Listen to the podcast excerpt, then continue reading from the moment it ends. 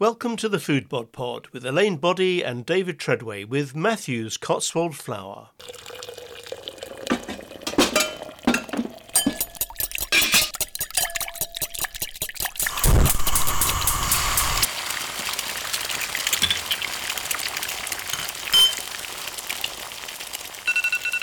Hi, everyone, and welcome to the Foodbod Pod. And this week we have a slightly different and slightly longer edition for you, but I hope you'll stay with us to the end. Our partner in this podcast season is Matthews Cotswold Flour. So David and I took a trip to their mill in the village of Shipton under Wychwood in the heart of the English countryside. And what you'll hear first is the sound of wheat as it's delivered to the flour mill.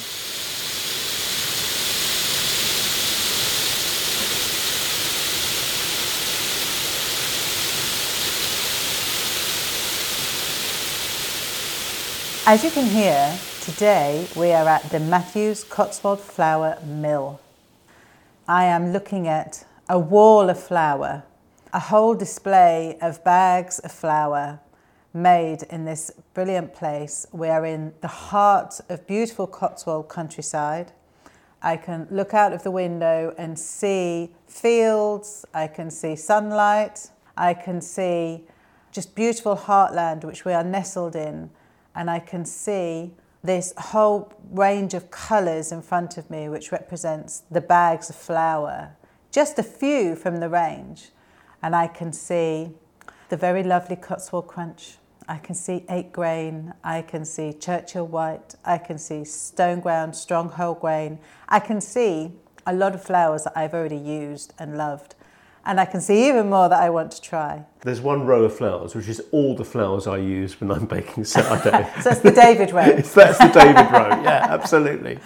So we have spent the last couple of days here to enjoy the mill as much as possible, but also to be learning more about it, gathering more information, having more to be able to share with you.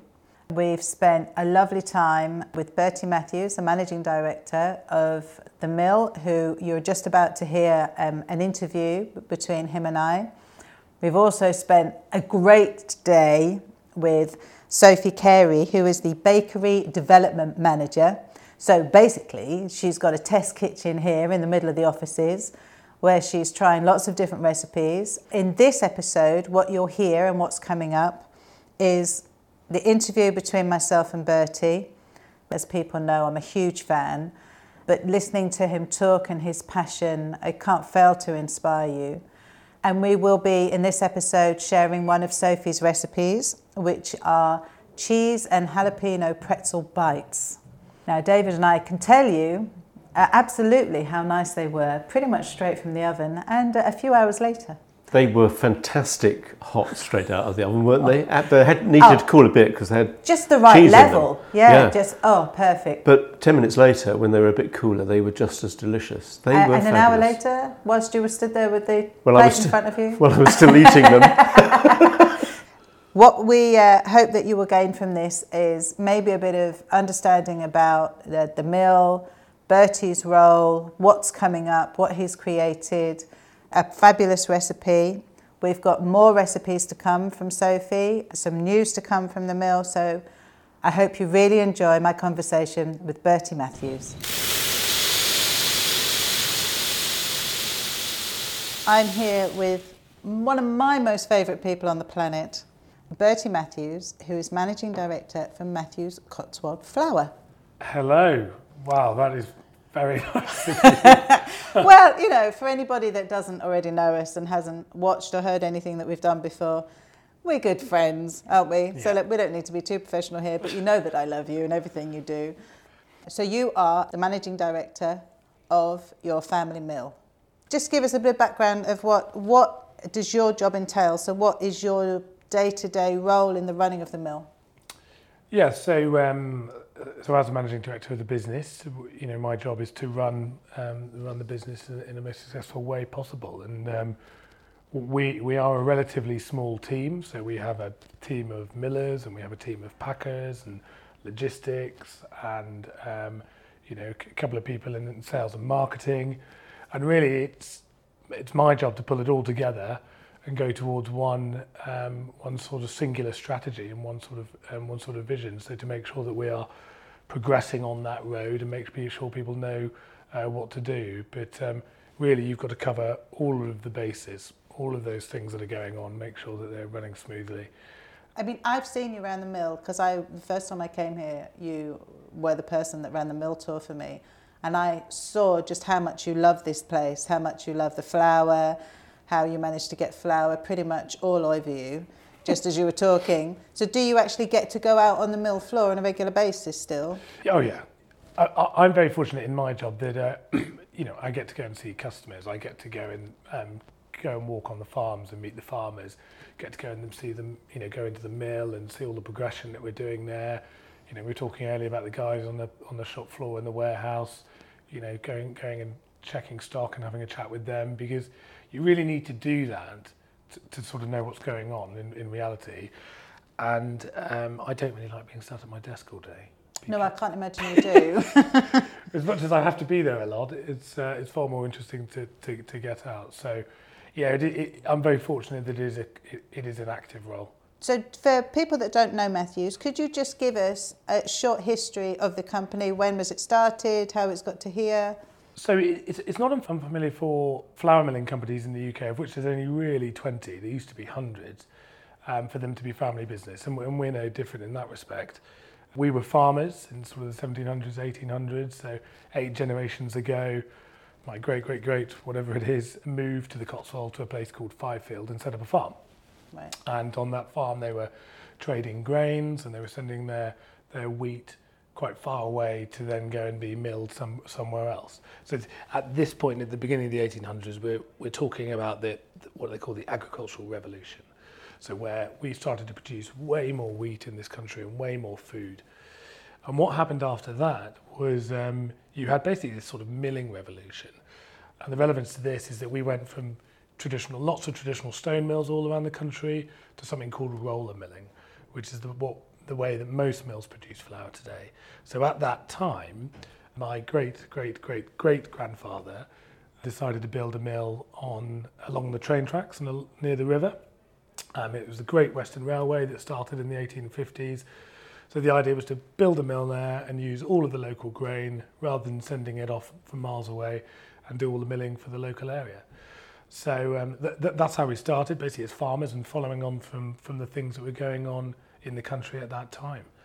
Uh, and over time, it has developed and pa- passed through the generations. And you know, we used to do it a bit more traditionally. We had horses carting around flour all over the place and loading them onto the railway. Um, and then that stopped. And then you sort of where we are today is, you know, the mill is a lot bigger. We're producing lots of different types of flours. And um, and I took over from Dad as MD three years ago now. But I joined the business about five, five, six years ago.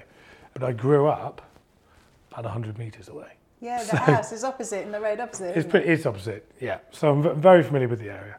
so, when, what year was this mill first built? So the, the mill was built um, as you see it today in 1912. There was a building um, here previous to that, a couple of hundred years old. So it was sort of built on the top of that building.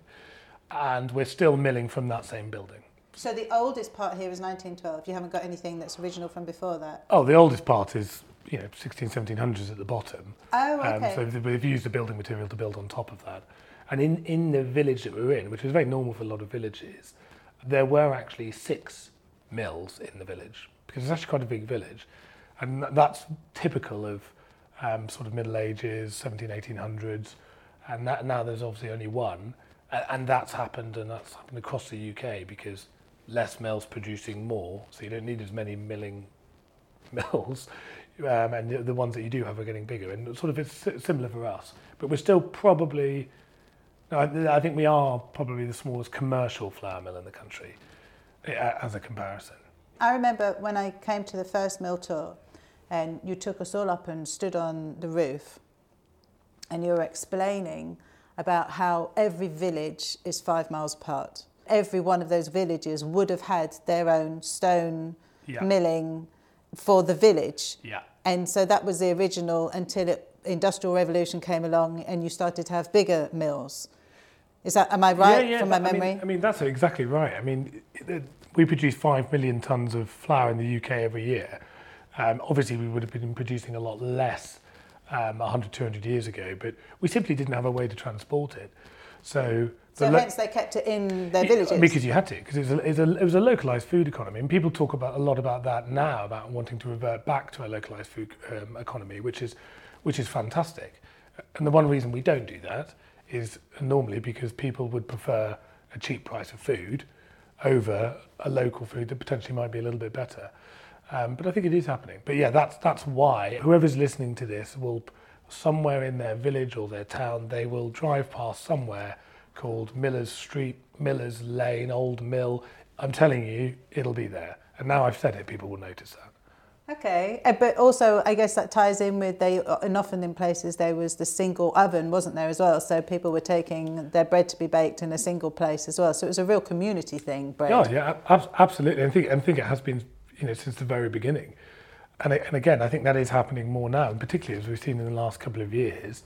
There's been a huge actual growth in small bakeries, and a lot a lot of these small bakeries that we see are people that have picked up the skill from their kitchens. Yeah. And I'm not talking huge amounts of bread they're baking. They're baking for their community, Mm-hmm. their street, their part of the village or their village. And it's happening a lot.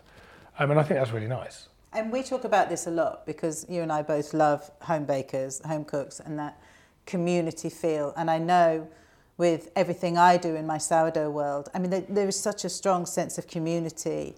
And I think it was only enhanced with lockdown because you had people baking for their friends and family, people dropping bread off. And so, I, to me, there is a bit of a harking back to that. We're starting to get more of a feel of that community feel again of people wanting home baked products, but also the sharing element and the excitement. And, you know, I see it just from because my, my sourdough world is international.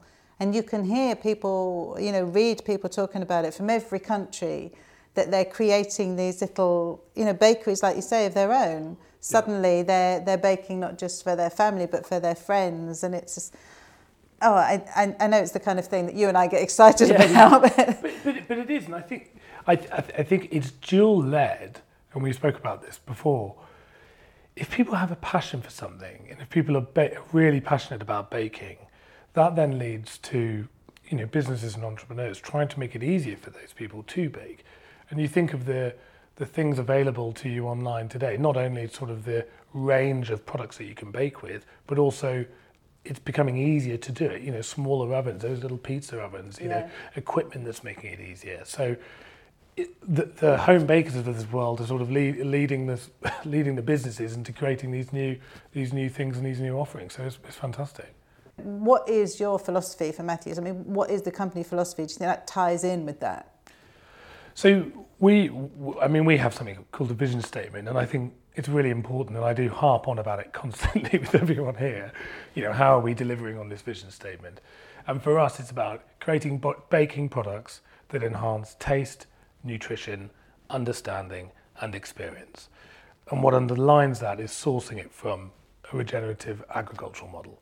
So the reason that- that is our vision statement is you've got to produce a tasty product, otherwise it's not going to get used. And, and exploring tastes and different type of tastes, that's really key. Two, flour ha- ha- is a huge part of the world's nutritional intake. And I'm not necessarily just talking about protein, but I'm talking about calcium, I'm talking about solu- uh, soluble fiber. It's absolutely vital for people's nutrition. So, how can we take a baseline and actually develop that baseline into more nutritious products that are better for you, that are easier to digest?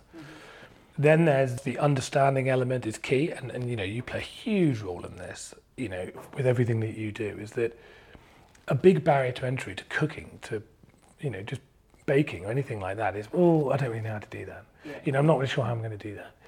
When actually, if you've got somebody that can walk you through those steps, that you can trust, that you can easily access via Instagram or Facebook or a video or a podcast, then that's going to give people the confidence to explore and hopefully explore something that tastes great and is nutritious. So, you know, this is why any, you know, people like you, Elaine, are so inspiring. And one of our jobs as part of that vision statement is to support the people who are promoting that education piece. Mm-hmm. And the last bit is the fun bit. You know, it's the experience. We talked about these small home bakers who are starting a maker a micro bakery. That's a new experience for the people that they're providing bread to.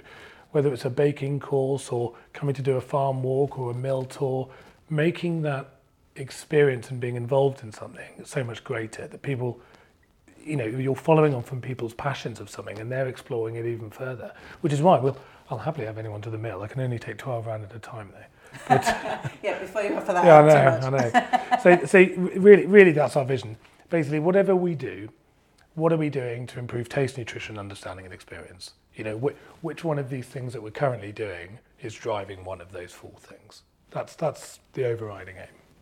I, I, I love this because I love your philosophy, but also the, the sheer passion of it. You're, you're not here crunching numbers, you're here making people's experience of using your products as special as possible.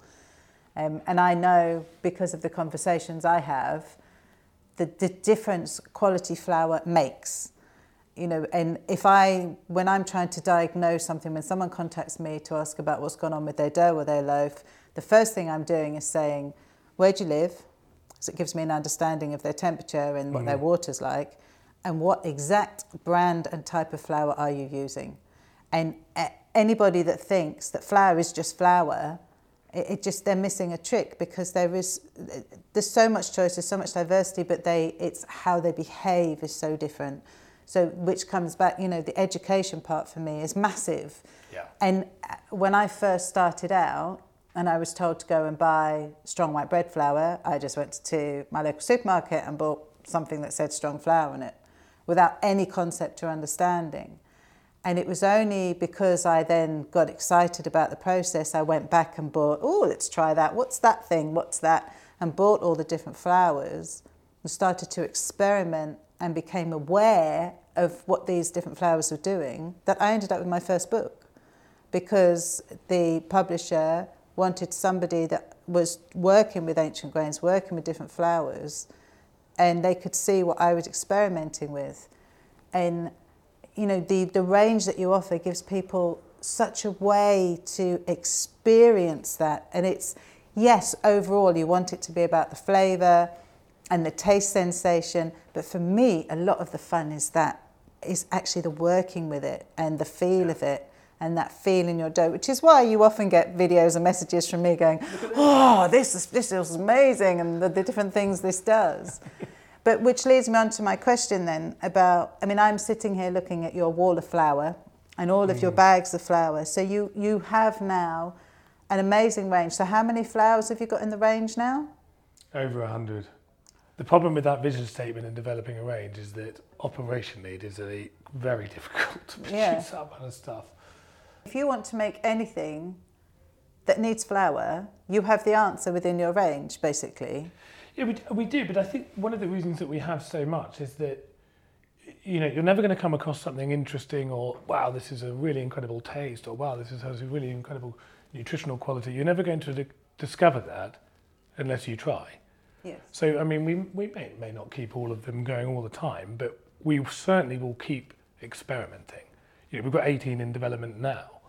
You've got um, 18 more flours in development. We've got 18 more flours in development now. I think we'll be able to do 10 or 12 hopefully this year. Something that you mentioned earlier and when you were talking was about regenerative farming. Yeah. So could you explain to our listeners what does that mean and how how is it practiced by or how does that impact what you do?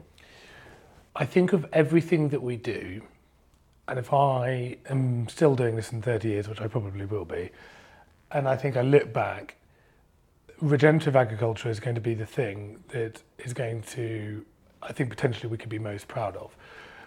We are a part of a much wider thing going on. Um, and I'll explain what it is. So, your food today, good 95% of it, is produced using what they call a conventional farming system. And what that means is, is that sometime after the Second World War, we basically needed to feed the world we needed to feed the world quickly and we needed to make sure the food was affordable. That's the mission. Mm-hmm. We did very well on that mission.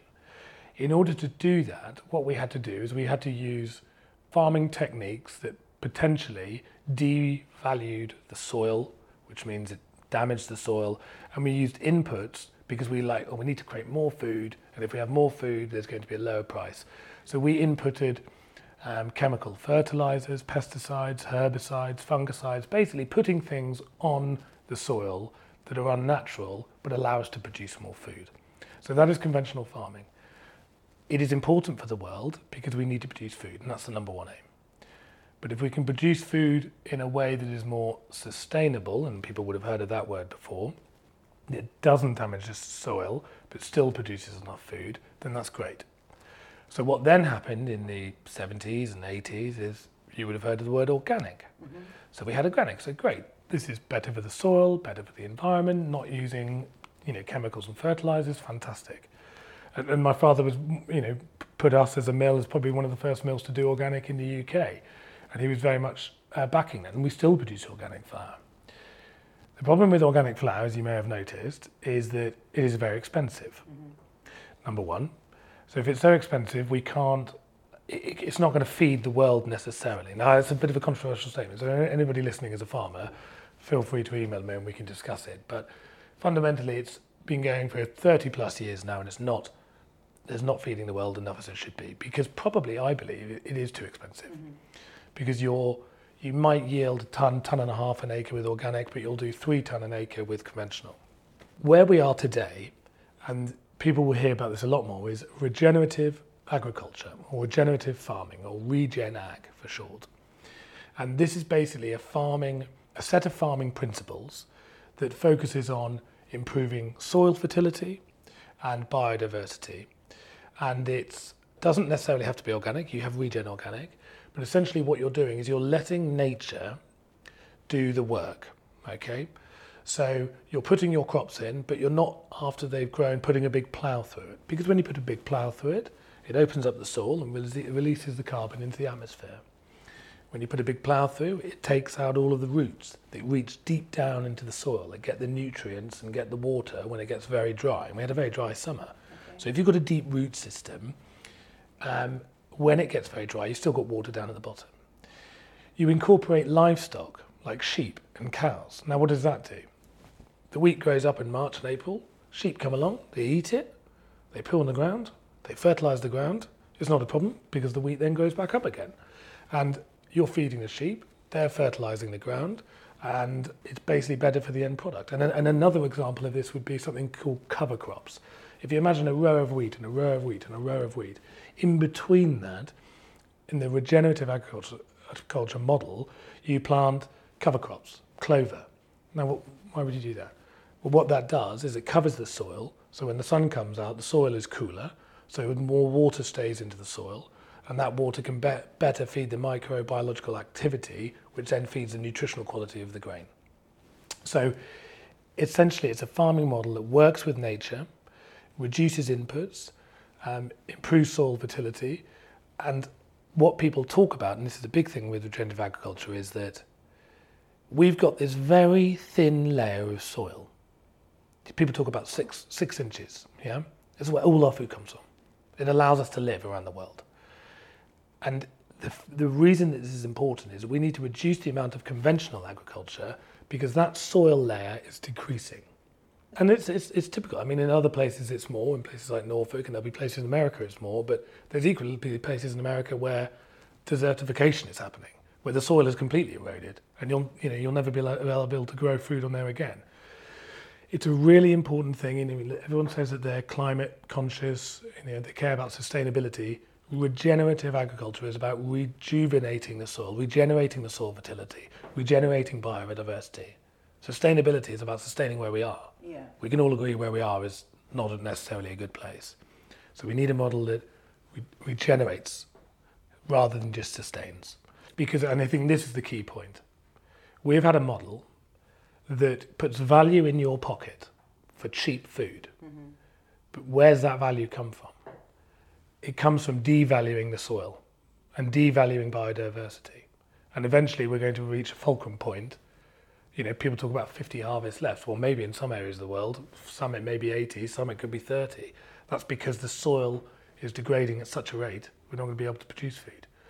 So does it not become then a false economy if you're making food as cheaply as possible and therefore you're damaging the earth as a result, eventually you're going to have more expensive food because you've got to find other ways to farm it. well, unless you continue with this, uh, you know, regeneratively. Fi- fi- find find me a politician that is looking 100 years ahead. Mm. I mean, we used to do it. The ancient Greeks used to look 100, 200, 300 years ahead. For some reason, our politicians can't look past about a week. All I would say, all I'd say is just listen out for the term regenerative agriculture, regenerative farming. Get get to know get to know the meaning, or read a blog post, or watch a video. Yeah, definitely. And I've already tried your regenerative strong white flour. Regen strong white. And it's it was lovely to use. Actually, really nice. Um, and the, the way that it handles and everything is almost like a whole grain flour because of how it's milled, isn't it? So it was, yeah, it was lovely. And what I've got to show you next summer, what I really want to do is I want to show you a conventional field, an organic field, and a regenerative field, and, okay. and you will absolutely out and out see the difference. Oh well, we'll be coming back to that. Absolutely.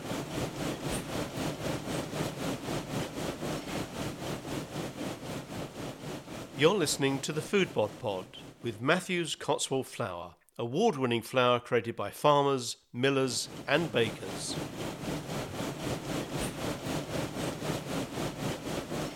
Continuing on the farming question, then, are your flours, the quality of your flours, determined by the quality of what your farmers are producing, or can you take what comes from them and create what you need? I think where you start is what is the product that you want to make? So you think of a nice big San Francisco sourdough. So that's that's the product that you want to end up with over here. What you've got to do is you've got to track back what you need from the soil type and the grain type. So what the miller's job is going to be is like, right, okay, well if that's the end product, the miller will have to create a specification. And the specification will be based on uh, protein, uh, gluten quality, moisture, hardness, falling number. And this is the specification that a farmer has got to reach. So the farmer knows, right, I know that I've got to reach this specification, which means if I'm using a conventional system, I know what inputs I need to use to get that specification. If I'm using a regenerative system, I know that I've got to you know, get the sheep on the field another two or three times so that I get enough fertilizer on it to reach the right protein level. It all starts with the farmers and how they work with their main business partner, which is the soil. And, and they are the masters of what ends up being a beautiful loaf of bread. All they need from the miller, they need a specification, they need the grain to be tested, and they also need to agree a price that works for them. Because there's no benefit to the miller trying to get the cheapest possible price because the farmer on the top end of the specification, on the really high quality flours, is not going to be able to afford mm-hmm. to do what he needs to do to create that really high spec wheat. So if we've got Canadian flour or 13% uh, protein bread flour, that would be the top end of the spec. At the lower end of the spec would be like a biscuit flour that large, you know, machine plant bakeries use, where the farmer doesn't have to sort of put as much effort into making sure it reaches a high spec because it's making a basic product. But then equally, the farmer is going to be getting a much lower price. Mm-hmm. So, can the farmer make money on that really low, high volume type product? But in short, they need to get the answer from the miller, and the miller needs to get the answer from the baker, and then it needs to go back the other way to get the product. With all this going on, what do you see as the future for the mill in your time? I think the first key thing is really fulfilling that, you know, called it philosophy, that vision statement. So, what can we do to have a definitive range of the ultimate range of flours so that people can experiment with all of these different types of grains. I think we've still got some work to do. We've got lots of product development to happen. And what that will do for the farmers is the farmers will have more options of things to grow, which is great. So they don't have to just grow the same thing and have a low price. So that, that's one thing. I think for us on the, um, on the education and experience side, we're doing some development on the mill over the next uh, probably year, year and a half. Uh, we're looking at building a, a baking school or classes so we can, you know, hopefully some people like you, Elaine, can come down and have a nice weekend in the Cotswolds with people. That's a really big part for us because we want people to be able to experiment here. Yeah. Um, we've got lots of grain growing on um, on the farm outside the mill, which people will be able to interact with and see that whole process. They'll be able to see the grain, walk through the mill, get in the bakery, and create something great. So that, from an experience side and an education side, is going to be key for us. And I think the, the, the third element, there's loads of developments we've got to do in the mill, mm-hmm. loads of tweaking of machinery and engineering, and we're doing some scientific surveys on nutritional qualities of different types of milling methods. And the, the last one for us, I think, as I've mentioned before, is regenerative agriculture is going to take time to really formulate. There's no certification body yet, so we've got to do lots of research and work with lots of farmers so that in five or 10 years' time, we can say, here are 10 farmers using this model, here are 10 farmers using a conventional model, and here are the differences we're getting in nutrition, soil fertility, biodiversity, so that we can actually prove Yeah. that one is better than the other, so scientifically. But that takes a long time because farming takes a long time, in case you've noticed. It's a slow thing. Yes, it does. Yeah, very slow, Very exciting. very patient. All right then. So, do you bake? I do. I reckon that 70% of my bakes don't kill me come from a bread machine. and I tell you why. I tell you why. Because one, my partner doesn't let me have too much space, so that so the hand baking has to happen on the weekend, but I still want bread every day. Two, it's faster and it allows me to do a very quick test of all of the different types of flours. I'm constantly trying blending these different flours, constantly to seeing what try and see what the difference is. And three, when I come home for dinner, I like to have two pieces of toast before my dinner. Even though I get told off every time, I just like to have two pieces of toast. One one toast and one just not toasted. so yeah. So, It's a You rock use- star lifestyle, I'm not gonna lie. so you use your bread maker a lot. Yeah. So, here's a question: What happened to the starter I gave you? I still got it. Oh, good. Are you still using it? Yeah, you come you come into my house and see. but but even even Steph, my, my partner, will be like, "Do we still need this?" I'm like, "Yes, we do still need this." So, do you then? Do you reckon you could give us three top tips for baking? I'm going to caveat this by saying I think you've spoken to my very very talented colleague Sophie, I have, and she's been and, brilliant. and, and, and she will normally field these questions. But I think from from, from my side, uh, don't laugh at this. If you're at home and you live with somebody else or multiple people, I think you need to negotiate a couple of key things. One, negotiate a baking cupboard that is solely a baking cupboard for baking ingredients and isn't to be moved anywhere else or into the garage. Get it signed on paper. That's key. My second point, I think, for for obviously what we're doing here yeah. is don't just make the same thing. I mean, quite often I'll blend things and it, just doesn't work. Mm-hmm. But you're never going to know unless you try it. Absolutely. But also, you're never going to come up with something really unique for your own personal taste profile unless you blend it. Mm-hmm. And I think last weekend, what did I blend? Last weekend, I blended a French T55, an Italian 00 flour, a Canadian strong white flour, and then I put uh, a new multi-seed grain that we're putting in, but at a very small ratio. It was beautiful. Lovely. It's like a really, really golden bread. It wasn't too white because we had a bit of dark in there and a bit of rye in there. It was amazing. And my third tip would be if you've got your baking cupboard, you need to make sure that you've got like the right kit. I think a digital scales is better Yeah. because it's a definitive number. Yeah. And I think having your own stuff that isn't going to be used, I sound so bad now, that isn't going to be used for something else. It's solely used for baking. Um, because, and then knowing where that is at the beginning. Because otherwise you're looking for something and then you can't do it or you can't find your scorer or whatever it may be. So my baking tips are a bit more domestic negotiation and experiment and experiment more about you. and experimentation than they are about technical baking. But I think it's also very valuable, though. I mean, as you can imagine, I have particular baking cupboards in my house. I have Yeah. scales that are not used for anything else. I Yeah. have bowls that are not used for anything else. And I allow my menfolk to have a cupboard full of food I would not eat. Wow. So, you know, there's a It's very generous of negotiation. yeah, I know. Very generous. And they, but if you saw the difference in organisation between the rest of the kitchen and my cupboards and their cupboard, you would know whose it is. Okay. So, a question I get asked a lot that I'm going to pose at you and see how you answer it. Okay. One of the my I have to, you know I'm with many people in that my favourite flour of yours is Cotswold Crunch. I know that um, we will have people listening who'll be very jealous they don't have access to it yet. But let me just say, hold on, it's a coming. I promise. Bertie will agree with me. It is. He tells me. Um, so, but I'm say. asked so often by people in other countries, what does it taste like? How do you describe the flavour? And I find it very difficult because I just go, oh, it's lovely. How do you describe the flavour of a malted flour? First of all, what what is it? You're basically taking grains and you're putting them through the malting process, which is the germination process.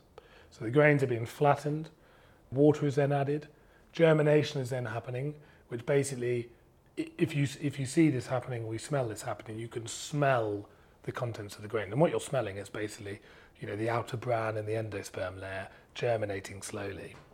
That is then heated um, and then added to the flour mix, and then malt flour is added. And basically, what you're tasting is a deep, moorish, rich flavour, but not rich in the sort of sugary sense. It, it's more sort of savoury and moorish kind, Kind of of toasty.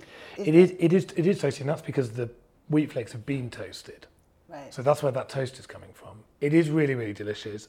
And then what you're doing if you if you're baking it and you're using a long fermentation process, long proving process, you're then further enhancing those flavors that have started during the germination process of the grain.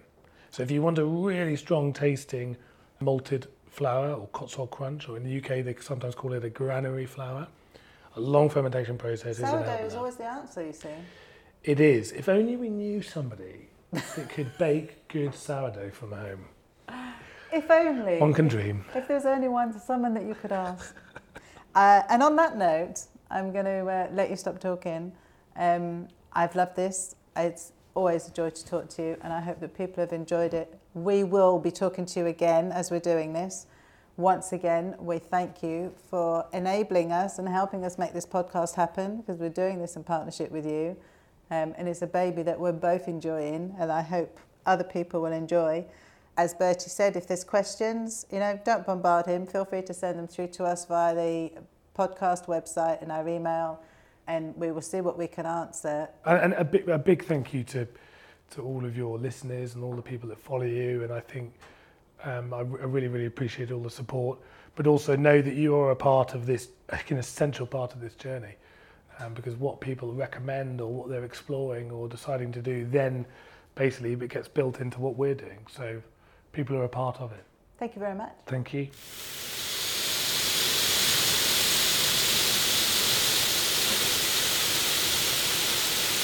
You're listening to the Foodbod Pod Pod with Matthews Cotswold Flour, award winning flour created by farmers, millers, and bakers.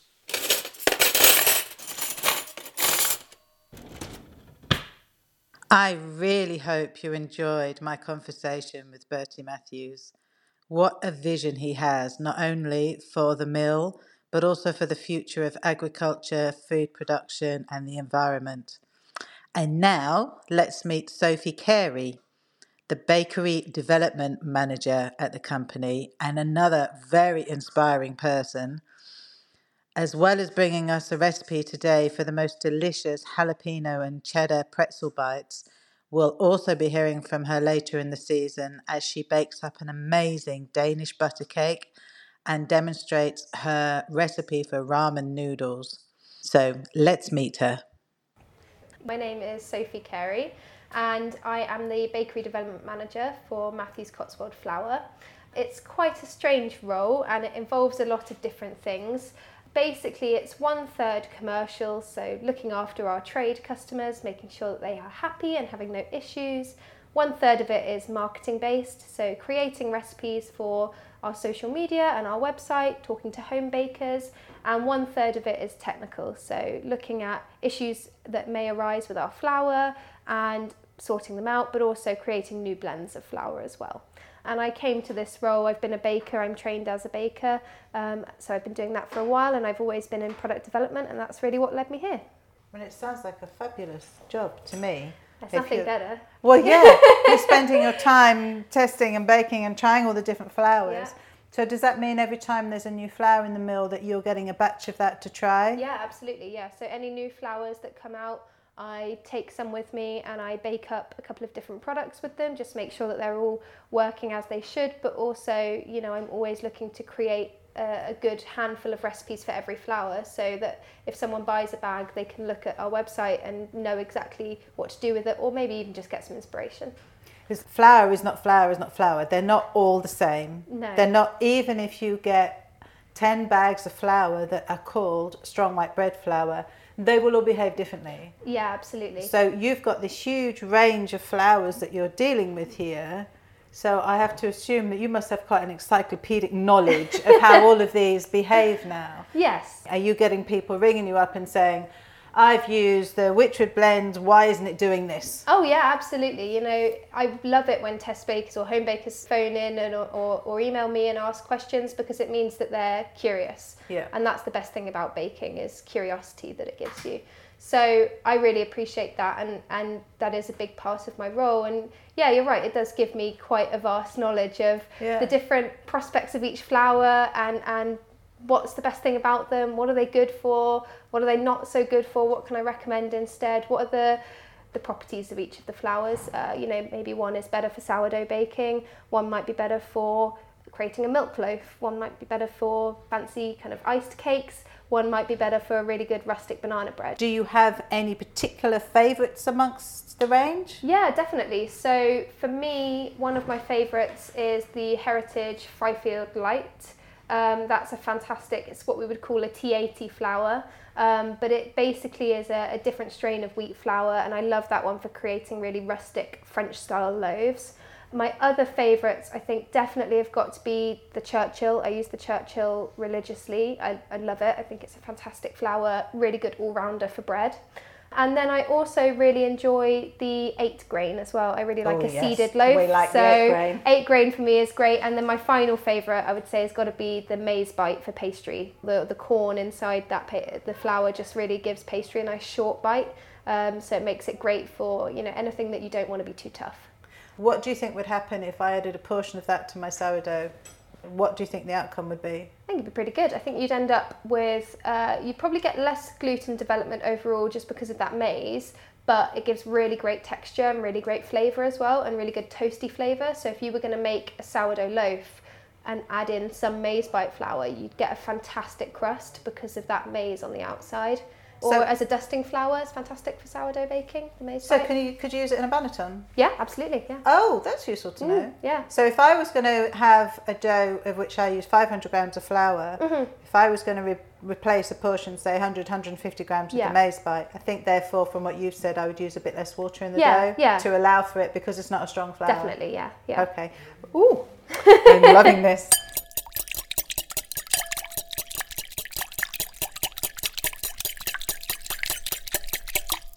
So, one of the key parts of our podcast is to provide tips. Yeah. What are your three top tips for home bakers? Okay, so my three top tips. My first one is a bit of a boring tip, but start with an empty dishwasher and an empty kitchen bin. Oh, it's not it's not boring, it's true. There is there. nothing worse than when you get yourself flustered Yeah. baking at home and there's mess everywhere, but you can't clean that mess because the bin is full and you've got to Yeah. take that out. So if you're starting a baking project, empty bin, empty dishwasher, or empty sink, perfect. That's the best thing to do. My next tip is just push through it. If you think that something's gone wrong, you don't think your recipe's going the way it should do, push through because nine times out of ten you'll end up with something that's still delicious to eat, even if it didn't come out the way you wanted to. And some of my best recipes have come from happy accidents, so you never know what you're going to end up with, but it will always, nearly always, be edi- edible. So just keep going with it because you might end up loving it, and even if you don't, it will probably still taste nice. Um, and then my final tip is just make sure you keep notes. If you are a baker that is coming up with your own recipe, if you're someone that likes to develop, you're a bit more curious about baking, just keep a few notes. Something I really like is this paper craft tape. It's a bit like masking tape, but I rip off a piece, put it on the bowl, rip off a piece, put it on the fridge, So you can write and just it. write on it. You know, Yeah. I rip this off if I've got a dough proving, rip this off. Just write the time that it went in. Keeps you from having to get your phone out, get flour all over your phone. But that way, if you really like the outcome, you can go back to your notes and, and do it again next time. Otherwise, you sit there and think, oh my God, what did I do to achieve that? How am I going to get there again? You are absolutely talking my language because I tell everybody to take notes. Yeah. If you know, if you loved it and you've taken notes, you can go back to Yeah. it. Or if you've If you hate if it, there's something yeah, did. if there's something about it you want to tweak, unless you've got the notes. Yeah, How do you know? And I, I've I've got endless books Yeah. with things scribbled all over the place. And Yeah. like you say, you end up with flour all over yeah, your phone. just don't use your phone because you just end up getting it messy, or you leave it on the side and you don't come back to it. But piece of paper or a masking tape that you can write on, anything just to keep a few notes while you're going, you'll really thank yourself for it later. Absolutely.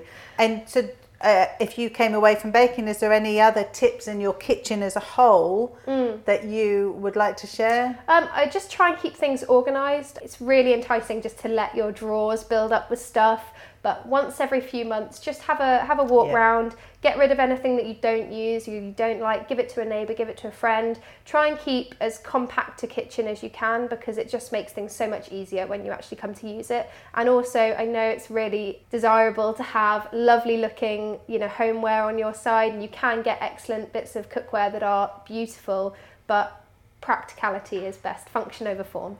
Absolutely. Don't we like you? Um, and the other thing that we are big on, that is my big thing, is leftovers. Yeah. To me, I love leftovers. Yeah. Leftovers, is, they just make the best meals. So, do you have any particular lovely thing you like to do with leftovers? Definitely. I've, I've got two things actually. So one thing I love to do for leftovers is I anytime I roast a chicken or use a chicken in anything, um, I like to freeze all of the bones, the carcass, any of the sinew, fat, anything we didn't eat from the chicken, put it all in a freezer bag, and then once I've got a couple of chickens worth of bones, I put them on with vegetable scraps and parsley and make a really good stock. That's my favourite thing to do with my leftovers because you definitely use it all up, and also it that stock that you make, if you turn it into a soup, it helps to get rid of uh, the common cold. So that's a really good use for it, Yeah. and it's delicious as well. Uh, and then the other thing I like to do with leftovers, any odds and ends of bread that I collect that don't get eaten before they go stale, again, I put them in a freezer bag. And then once I've got enough, I use my food processor to blend them all up and get breadcrumbs. You can flavour those with garlic, lemon, rosemary, anything like that. And you've got really nice, it's called a pangrattato to go on top of your pasta. It's almost it's almost like using parmesan on top, but instead it's, you know, waste. Brilliant. Fabulous. I'm sure that we will be back with you at another time as well. yeah. Email us, you can get in touch. The email address is let's talk at foodbodpod.com. Any questions at all, we can send some over to Sophie. Let's get on and uh, make some fabulous recipes. What recipe are you making for us? The jalapeno and cheddar pretzel bites. Okay. They are just mini versions of the pretzels without the knots, so they're really, really easy to make uh, and they taste great.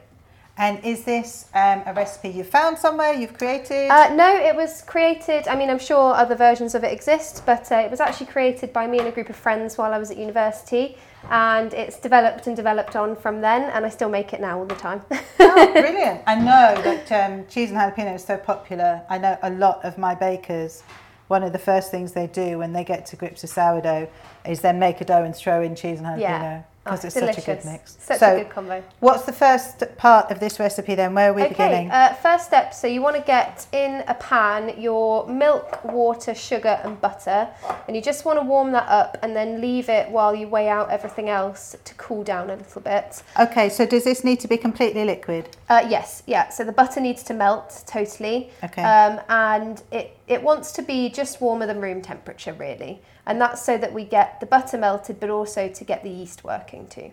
Okay, now for me, Mm-hmm. Being uh, that I'm a sourdough baker, I don't use commercial yeast. This can be really u- interesting for me because whenever I whenever I have tried to use it, Yeah, I've never been that successful. yeah. Um, so to actually any tips that you've got with using commercial dried yeast successfully Yeah. would be really useful. Yeah. I will clarify again for everybody listening. All of the details and quantities are going to be in the recipe that That's Sophie's written up. It's going to be on our website. So you can have a reference, and if you're watching us, you can see what she's doing. So we've got your melted Yes. Uh, stuff in the pan. Yeah, melted butter, milk, sugar, and the water for the recipe as well. Okay. Um, really, the yeast that we're using, because it's dried yeast, the first thing is absolutely make sure that it's in date. Right. Yeast out of date will not work, it won't rise, it will relax your dough, make it really sloppy, and that's all you'll end up with. so does it have like a reverse effect? Not that it Yeah, just doesn't work at all. It will actually have a reverse Yeah, effect. yeah. Okay. Uh, in you know in professional baking, quite often there's a product called deactive yeast, which is old yeast that's used to relax dough. So if you need to roll a dough out, you know, for croissants or so- you know anything thin, Yeah. you'll often add in a deactive yeast to basically relax it so that you can roll it out all the way. Well, I didn't know Um, so Okay. it is important that it's in date. Uh, and then also, you just think about yeast as a, you know, sim- similarly in, in your sourdough, it's a little pet that you have. So you need to keep it warm, you need to feed it, and you need to give it time to grow. So Right. that's why we warm things up, just so that it's not starting out cold and it will speed things up a little bit So- as we go along. The sugar is the sugar a key factor in the flavour of the recipe, or is that needed for the yeast? Both. Um, it's not needed for the yeast, but I like to add it for the yeast because it does Okay. speed things up a little bit more. Okay. Um, the yeast feeds on the sugar, that's what creates the gas. So it's really great to have a little bit of extra sugar in there already. But also for pretzels in particular, um, it's actually quite a sweet dough. You have that salty topping, but it's quite a sweet dough. Yeah. It's almost an enriched dough. So that bit of extra sugar is really great to keep it moist and chewy. Um, so it's it's for both really. Okay, brilliant. So Yeah. let me let you carry on. I keep interrupting yeah, you. Yeah, no, that's fine. so once we've got that going, um, what I'm going to do is I've weighed out my salt here. So that's uh, five grams of salt going in. And then I'm going to put in my bread flour. We're using our Evenlode flour, but it's actually also the same flour that goes into our standard white, uh, strong white flour bags at the supermarket. So um, we call it Evenlode for the trade, but if you buy the Matthews strong white flour in the supermarket, it's the same one. Is that the one in the black and white bag? Yes, in the white bag. Okay, yeah. that's what I use in my starter. Yeah, Okay, yeah. so this is the flour that I would use in my starter. Yeah. So I could buy a great big bag of that. Yeah. And be doing the same thing. So that's Evenlode. Yeah, even load. Yeah. Okay. Uh, and I'm doing 300 grams of flour for this mix. Quite a small mix, really. Um, but it's. Yeah, it's not too huge a dough. is no, it? no. You can really scale this up as you like. They are very cute little scales. They're good, aren't they? I was Yeah. talking to David about them earlier. Um, So we've got the flour and the salt in the flour and mixing salt in bowl. the mixing bowl. I'm going to now that this is cool enough. You know, now that you can touch it, it doesn't feel particularly warm. It's just above room temperature. So this is for the yeast to go into the for butter the yeast to go into there. So I'm going to put that in there. The yeast is now in the pan with the melted butter, water and sugar. and I'm just going to give it a little bit of a mix. I, do, I think for me, when it comes to dried yeast, when you first pour it out or mix it with things, it never looks that appetizing. It's not, does it's because it's hydrophobic, the coating of it, What does that mean? so that when they've dried it, to stop any moisture getting in and spoiling the yeast, they, they often dry it in a particular way or coat it with something that makes it repel water. So when it first goes in, you have to dissolve that first to be able to actually dissolve the yeast into the, what you're making. Do you know, I had no idea. are, you, are you getting all this, David? I didn't know that at all. so we've got basically a nice kind of murky brown Yeah, puddle water. that's pretty much it with some butter in there. so you've just used a bit of a whisk, basically. Yeah, you can just kind of use a fork, anything like that. You want to just pour it all in. so the whole, The whole yeast mixture is now going in. in. with the flour. Yeah, you want to make sure that the salt, you put that in first uh, so that it doesn't touch directly the yeast and the water because if it touches the yeast, it might retard it, which is to stop it working efficiently um, and ruin some of its kind of potency. Okay. Uh, and I'm basically going to put this on to mix just to incorporate all of the ingredients for three to four minutes. And it's at that point you can see whether it needs a little extra water. Um, if it looks a bit wet, it's fine, keep going with it. Okay. Because we're going to bulk ferment it, you'll lose some of that moisture as we do So that. So for people that don't know what that means, bulk fermenting means we're going to prove it. That's right, yeah. So just on a slow speed for three to four minutes just to incorporate everything. Okay, so the dough's been whizzing around. So how does it Yeah, look? uh, so it looks pretty good. It's uh, still quite mottled. If I just grab a little piece out, it's quite sticky still, and there's not much gluten development yet, but you can feel it's nice and soft, and it's not too dry. So I think we're we're good to kind of ramp up the speed now and, and get it going for a bit longer. So the fact that it's sticking to your fingers, you're okay with Yeah, that? that's pretty good. It hasn't had any development yet, really. It's it's purely been to mix the ingredients. So once it's had a bit more development, it won't stick as much.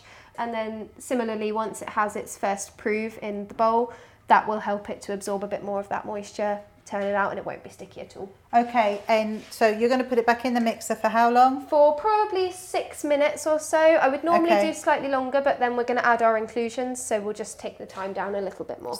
You're going to turn it Um, off to add them, or yes, you're going to we're gonna tuck turn them it in off. Okay. And add the inclusions and just mix them on a very slow speed. Right, So you don't want to bash them about too much, you just want to incorporate them in evenly. Okay. Okay?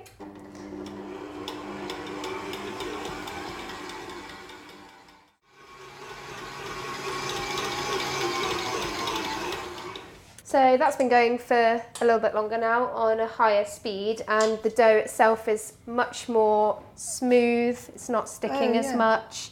Uh, it does help because there's some butter in it, so the fat just helps to kind of release it from surfaces and things like that. So you can actually stretch it Um, out Yeah, I mean, it, it's not particularly glutinous, this recipe. It doesn't really require it, but uh, it's, it's got a good enough development that we'll get a nice rise on it. That's all you're really looking for here. You're not looking to stretch it as far as you can, it, it just needs Yep. to be well developed. No problem. So, what we're going to do next is we're going to add in our cheese and jalapenos. So, the cheese is diced into a centimetre square dices, quite small, but you still want them chunky enough that you're going to get nice pockets of melted cheese.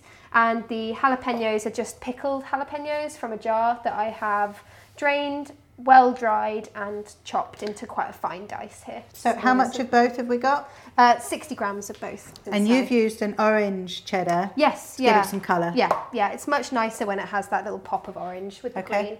So yeah, just going to pop all of that in. These So are these add the chilies and the cheese. Yeah. Are both being added into the mixer with the dough to just give them a nice even mix through. yeah. So slow speed. You're just mixing them through so Okay. they incorporate.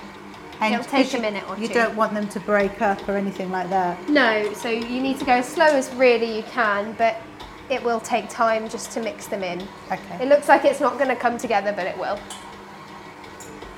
So out of interest, could you mix this by hand? Yeah, absolutely. Yeah. Okay. Yeah.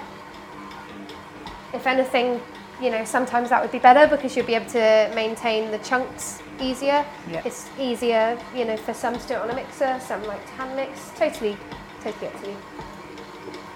So what you get when you first start to mix it is the moisture releases. It looks horrible because it creates this little paste at the bottom. Yeah. But once that moisture gets reabsorbed, then that's when it picks up all of the inclusions the 60 grams to this recipe is it does make for a real flavour punch. Yeah. If you prefer less, you can add less. Yeah, Uh, okay. It's just personal preference. So just to help it along, I'm So- just going to scrape down the bowl. Okay. What is it that you're actually looking for then at this point in the dough? At this point in the dough, you're looking for the main bulk of the ingredients to have been incorporated in. Yeah. If it ten- if it's struggling a little bit, like mine is here, what you can do is just lift the dough hook up and, and scrape it off so that it's all in the bottom of the bowl. That way, it's not just moving it around; it's actually mixing it in. Okay. Oh, so you use the dough scraper just to really bring it together yeah, again. kind to of just sure. to put it put it all together at the bottom. That way, it will start to mix it in a bit easier. And I have done this recipe before with dried jalapenos as well. You can get those on Amazon or Yeah. I found them before in Spanish supermarkets. They're really, really great for it as well because they don't add any moisture. But if you are using them, you need to compensate. So you need to add extra water to your dough to compensate for not using pickled jalapenos. The dried would often be a stronger flavour as well. wouldn't Definitely, yeah, So yeah, if so you were going to use 60 grams of the wet ones, would you use say 30 grams of Yeah, the dried and 30 grams that. of water or something like Something that? Something like that, yeah. Okay. Yeah. It's a little bit trial and error if you're going to swap ingredients out, but it is worth doing to find something you really like. Okay. So at this point, my inclusions are incorporated, but the dough is still looking a little bit messy. So what I'm going to do is just tip it out onto the bench. Okay, so using a bowl scraper just to get the dough from the bowl onto the bench. Yeah, that's right. And we've got an orange and green studded dough. it smells lovely. A little sprinkle of flour and then I'm just going to finish it by hand just to make sure it's really evenly dispersed. So you're just using basically a typical kneading action. Yeah. just use a classic folding method really on this one. Okay, so I'm pretty happy with that. It's a nice smooth dough. It's a nice see- little round ball of dough, studded with cheese and chilies. That's it. So pop it in a bowl.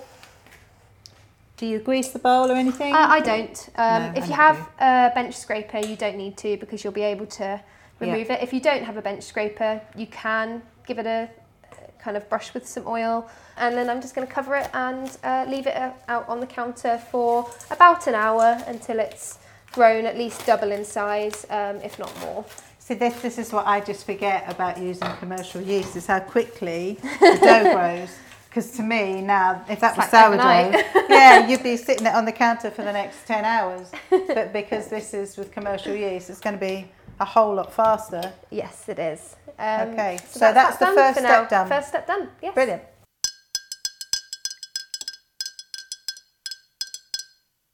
You're listening to the Foodbod Pod with Matthews Cotswold Flour, inspired baking from Britain's artisan flour miller.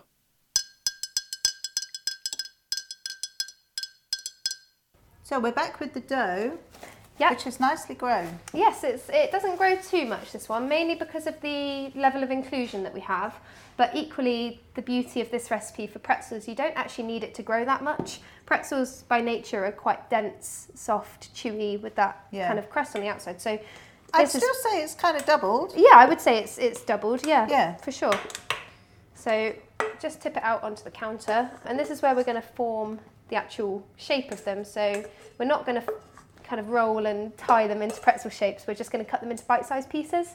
Makes it ideal for you know entertaining or anything like that. So you're going to chop them into pieces. Yes. And then roll them into balls. I'm, I actually tend to just leave them. I'll show you a way to chop them that kind of leaves them nice, so you don't need to do that. We've got the dough on the counter with a bit of flour so I've it's not sticking. Not flattened it, but I've just pressed it so it's kind of even in thickness. So it's probably about along. an inch, inch and a half deep. something like that, yeah. And then uh, all I'm going to do is take my bench scraper and first cut one way. Um, you want them to, to be, realistically, you're cutting about an inch apart every time you cut. So you're cutting inch long, inch wide, sorry. Um, So you had your dough into a bit of an oval, and Yeah. Mm-hmm. now what you're doing is just chopping it into pieces. yeah, So you're going lengthways across it, and they're about an inch wide. yeah, So we're just creating some lengths of dough. yes. And again, it really doesn't matter if they're different sizes or, you know, like here, you've got little bits coming off from where they've not been cut at the same angle every time. It, they're very rustic and it just basically you're just getting them down into bite-sized pieces trying to keep them as even as you can just so that they all cook at the same time. But that's it really. That's the only point of that. So now that i've got it all cut into lengths um, i'm just going to go across and cut them into little nuggets. So what we had was a whole set of sausages of dough, and now you're chopping them into little pieces. yeah. So the doughs were about an inch wide as you chopped it, and these are not much wider that's right that you're actually cutting them into. again it doesn't really matter if some are bigger smaller than the rest. They'll still be delicious. You'll still enjoy them. You don't want them to be too different because it could mean that some bake quicker than others but if you get some that bake quicker they're quite nice because they're the crispy ones So I can hear something that's going on over on your hob. Yes. So what have we got in the saucepan? So what I've got on at the moment is just a, a saucepan about half full of just water at the start. What gives pretzels their chewy exterior is typically a, a mixture of lye. Actually, when you make them at home, you can do the same thing with bicarbonate of soda.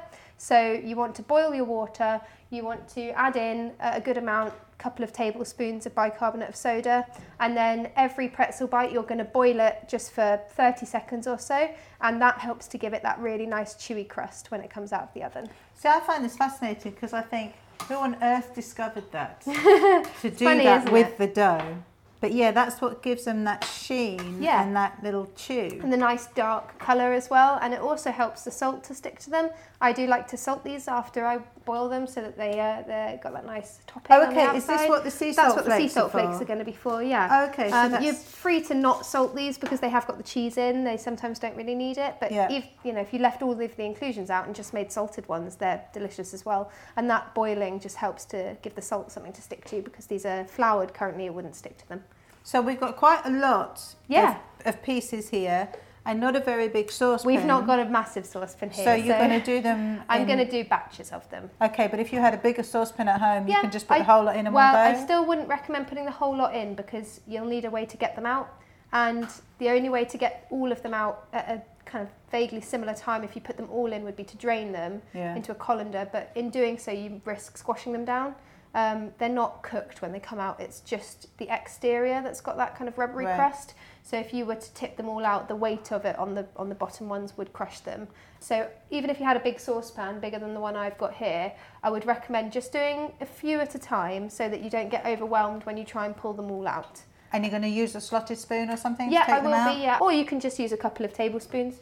You know, just kind of go fishing. So they're going to go in to the boiling water, which is going to have some bicarbonate of soda That's in. right. And then you're going to lift them out and they go straight on a tray, or Straight you on need a tray. to drain them? Nope, they go straight on a tray. Any of Okay. the this is one thing. It's really important when you make this recipe to line your tray with baking paper um, because any of that excess water bakes off really quickly in the oven. But because of the bicarbonate of soda in it, it can leave a residue behind. So Oh, you don't. ruin your tray. It could ruin your tray. So just be Okay. careful and just line it well with some baking paper before you start. But there's no need to drain them. You know, get Okay. every bit of moisture off them because it evaporates as soon as it goes into the oven. Okay. Okay. So if you're going to add bicarbonate of soda to that water, it's going to buzz. It's It going to It's going to fizz up. So just be careful when you add it in, a little bit at a time. You do want it to be quite potent, but if it's getting too hot, just move it off the hob. If it's look like it's going to bubble over, move it off the hob. I will reiterate, we have details of this and the recipe on the podcast website so you can read it. And uh, are you, with the sea salt, uh, do you put them in the salt or are you just going to sprinkle no, the I'll just sprinkle it over the top. If you were to roll it in, you might end up with too much on there. So Okay. um, just a, just a, a little sprinkle on the top. So I think for this size pan, I'm going to do about five of them at a time. You just want to plop them in. And a good way to tell when they're done, they should definitely all float. So if there are any that are stuck to the bottom, just give them a little jiggle Okay. or use a spoon just to release them. But you want to go for about 20 to 30 seconds. It's not a huge amount of time, but again, with this recipe, it doesn't matter if you go too much. So we're Doesn't not matter if looking for a colour change, we're Not just looking for them to float. That's it. And, and they've expanded. They have, yeah. Yeah. You can see Oh my gosh, They've huge, puffed up. Much bigger. and you've got a nice rubbery skin going on the top. Doesn't matter if on the tray they touch, nothing like that. You'll be you'll be fine either way. And as they steam off, you start to see really they'll go a bit more wrinkly, but this is the perfect time just to kind of little sprinkle of salt on each one. And then the rest of them will will join them. So it's okay if they are grouped together on the baking tray Yeah. because they don't expand too much as they grow, as no, they bake. they don't typically, um, because the the dough that we're using is enriched with butter, milk, all of that stuff. It, it does prohibit the yeast slightly, but what you're looking for actually is quite a dense mixture. So you don't really need them to be puffed up too much anyway. They're doing see- it though. They, are. getting they are puffy. getting puffy. Yeah. You can see my water just started to boil over a little bit. So So, I've taken just it taken it heat. off and moved it over to the other side. It doesn't matter if the bicarb gets foamy because, like I said, that all goes away in the oven and it does add to the texture and the flavour. The only thing with this particular recipe is you just want to watch out that your cheese isn't melting away. Because if you've got any that are poking out, then it will start to do that. But it's not too much of an issue, just bring them out. And what temperature do you bake these at? These need quite a high temperature. They want to be around 200 degrees, uh, maybe even up to 210. Um, they have quite a short bake, kind of between 15 and 20 minutes for these. Um, you really want that hot temperature to get a nice golden crust. And you don't want to dry them out on the inside. If you uh, if you bake them any lower and slower, then they might go quite dry, Okay. and that's not what you want from a pretzel. And is it something that you can eat warm or would you be waiting for them to cool? Uh, either or. I quite often can't resist if they come out of the oven to have a few straight away, but they're really good cold as well. So it's totally personal preference. You just want to give them five minutes when they come out of the oven, otherwise they get um, piping hot and you hurt yourself. so there we go. We have them all on a tray, ready to go in the oven. and they're going to go in the oven now.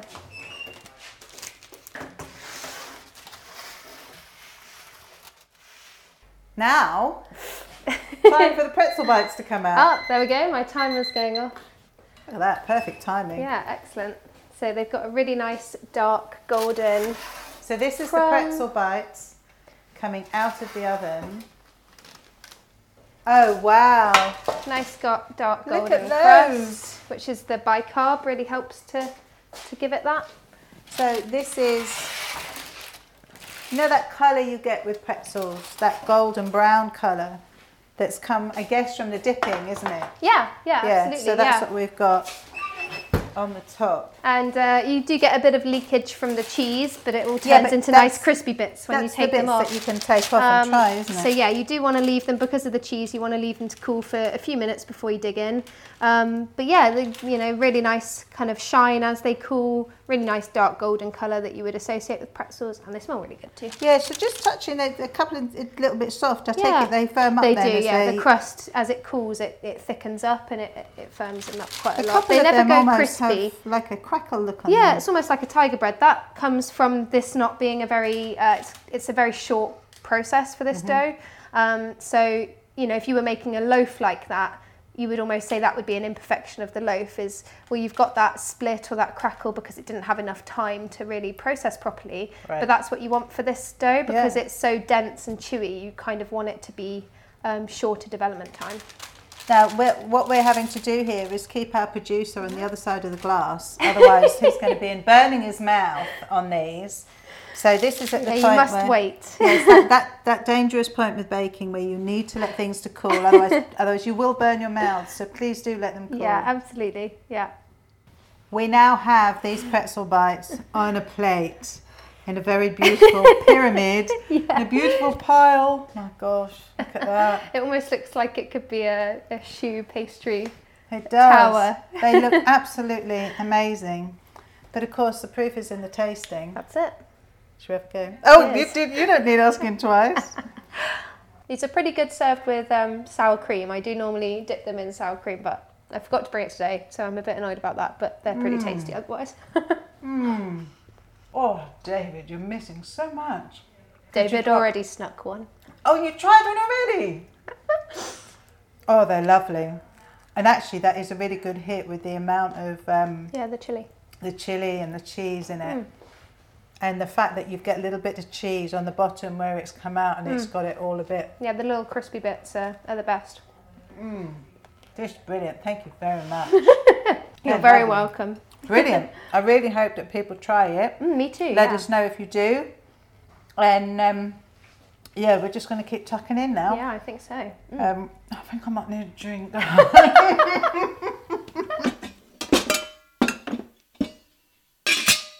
The Foodbod Pod with Matthews Cotswold Flour, bringing you Britain's largest speciality flour range. and that's it for this episode of the Foodbod Pod. Thank you again to Sophie for inviting us into her kitchen, for sharing her recipe with us. We will be back with Sophie again. And thank you to everyone that's had us at the mill for the past couple of days. See you next time. Hi, everyone. Just a little postscript from me here, alone in my kitchen. As we share this podcast episode, it's nearly Easter. And so this week I have been playing around in my kitchen and creating my very own sourdough hot cross buns. I used my enriched sourdough recipe and I used some Churchill's White uh, Matthews Cotswold flour in one of them. I used some of their whole grain spelt flour in another one. And I have to say, even if I say so myself, they all came out fab. So I made three different versions. I made two as hot cross buns and one as a loaf, as something different. There's also a vegan option. So if you fancy finding out more about them, visit our website, foodbodpod.com, for details and links, or get in touch and I will be happy to send you details. And all I can say is, David, I'm sorry you weren't here because I think you'd have loved them. Happy Easter, everybody.